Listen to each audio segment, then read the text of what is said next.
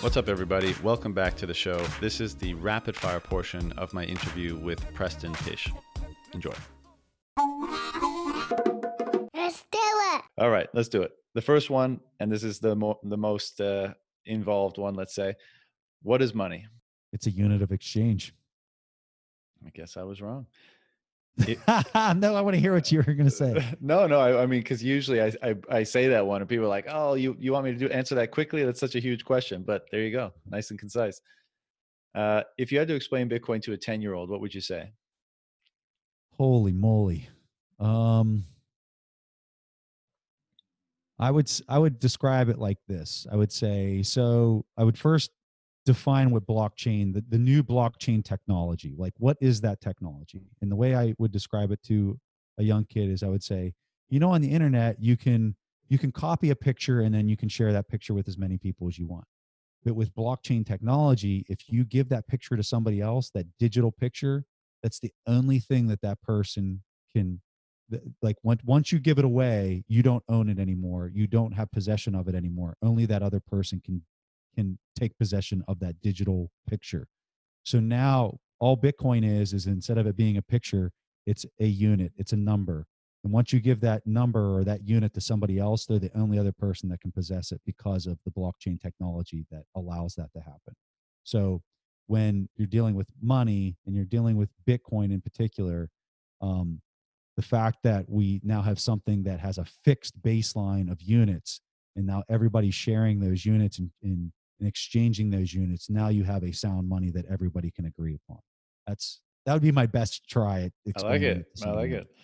Uh, how will you know if Bitcoin has failed? What will be the the hallmark or the tells? for me it'd be a failure on the stock to flow model to the downside What does Bitcoin's success look like to you? Um, basically, what I I guess it's the inverse of that, which would be a failure of the stock to flow model to the upside. What's your favorite or you know most go to uh, learning resource for Bitcoin? Uh, Jameson Lopp has a resource page that has oh my gosh, you you have to put it in your show notes.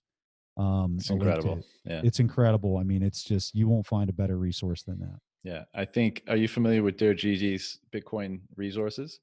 No, I'm not. Oh man, you got to check it out. It is so.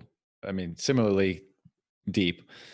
Um, I think it's bitcoin-resources.com. Uh, what other? No, I'm going to skip that one. What piece of advice would you give to someone just entering the space? I would tell you that you're going to lack conviction unless you actually understand what the heck's going on. You have to understand the technology. You got to understand the game theory. You got to understand the monetary background. You got to understand where we're at in the current debt cycle, the large debt cycle, small debt cycle. You got to understand all those things.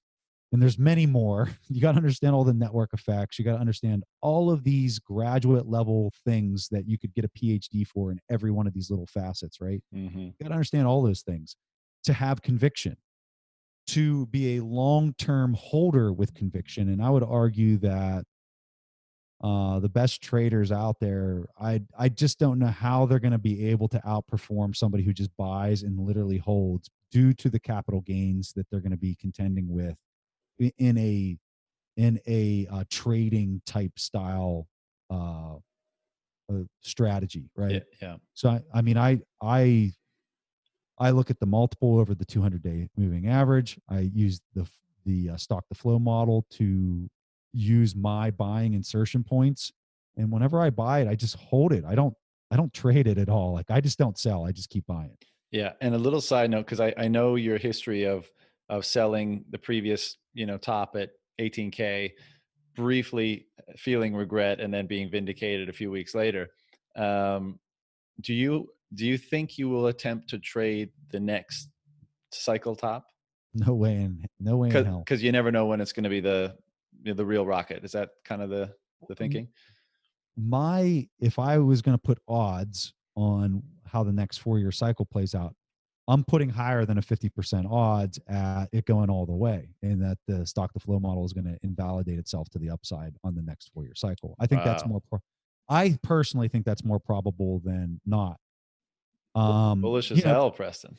yeah, I mean, and that, and I am, I'm, I'm, I'm pretty bullish on it. And but most of my bullishness is actually more like i said before i'm that bearish on the bond market hmm um so that money has to go somewhere and i i think that that's probably why i'm more bullish on bitcoin than maybe other people Yeah. but i mean that's the thing i'm watching and and no i won't be selling that top um now if it goes up and well i, I guess i just don't know how i could how i could sell it because you always got the sovereign you got the risk of a sovereign nation stepping in and bidding it and really kind of just invalidating the model to the upside and i don't i don't know that i'm ever going to be able to step away from that risk Yeah. Can Bitcoin be stopped? If so, what is Bitcoin's biggest vulnerability? If not, why not?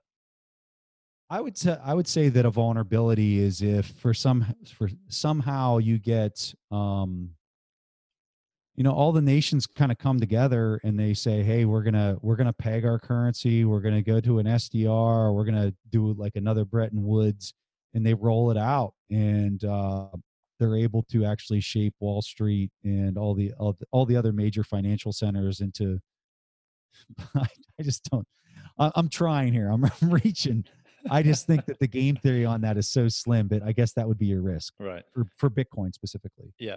What have you learned about yourself or how have you changed, if at all, as a result of learning about and interacting with Bitcoin? I really don't know how to answer this. Uh,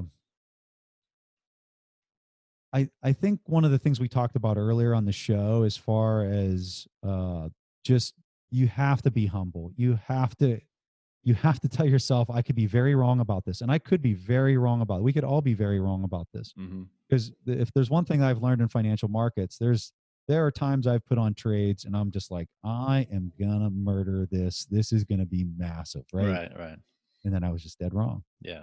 And um, i've had that experience i felt that pain i felt those losses before but uh, um, and i'm not saying that's what's going to happen here but i guess the thing that i've learned is even though i have a ton of conviction on bitcoin and i've read so much and i've talked to so many people and i've tried to shoot as many holes as i possibly can through this argument i think for me the big learning point was you you really have to approach every conversation with respect for the other person and you always have to understand why are they seeing it that way? Um, because they've got a vantage point for a reason. That all their life experiences have led them up to that point of view for a reason. And now it's up to you to try to extract and understand why they've have that point of view. And as long as they continue to make sound arguments you need to you need to listen to those people. Even if you might not agree with it there might be something that you're missing and you have to have a respect for the potential that you're missing something. And bitcoin is it represents that in spades in my personal opinion for the community Yeah, Totally agree. Ballpark estimate of Bitcoin's price in five years. i mean it, it, it really comes down to whether the hypothesis i have on the bond market is valid so i'll give you two i'd say if the um if the price is um if if the bond market miraculously does not implode in this farce of you know monetary policy and fiscal spending can stay afloat for another 5 years which i think is not highly likely. I think the price is going to be right at the stock to flow valuation of around 100,000 call it 90 to 100,000 is where i think the price would be polarized. Hmm um, and most of that would be because you've had so many difficulty adjustments that would that would bring it into that orbit. Um, if I'm right about the um, the bond market kind of blowing up, I think you're going to be at a million plus. Right.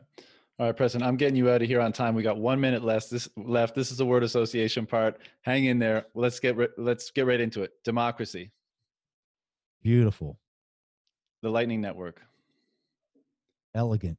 government, I'll just laugh. human rights,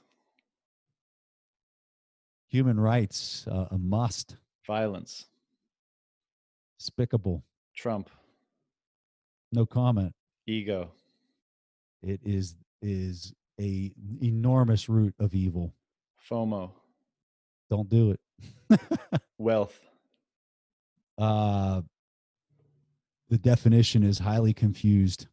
privacy, Uh, another must. hate speech, Disgusting. gold, I don't have much of an opinion on that. guns, Same. No comment. revolution, Uh, that can be a good one or a bad one. Socialism, Uh, terrible. family, The best thing ever. inequality, Disgusting. hell, Not going there. liberty, Uh, something we need to uh, protect. energy, Uh, so I, I, uh, my immediate thought was uh, like actual like energy, like production, like oil and all that kind of stuff. But I, I would rather talk energy of a person, which is vital, and Bitcoin. brilliant.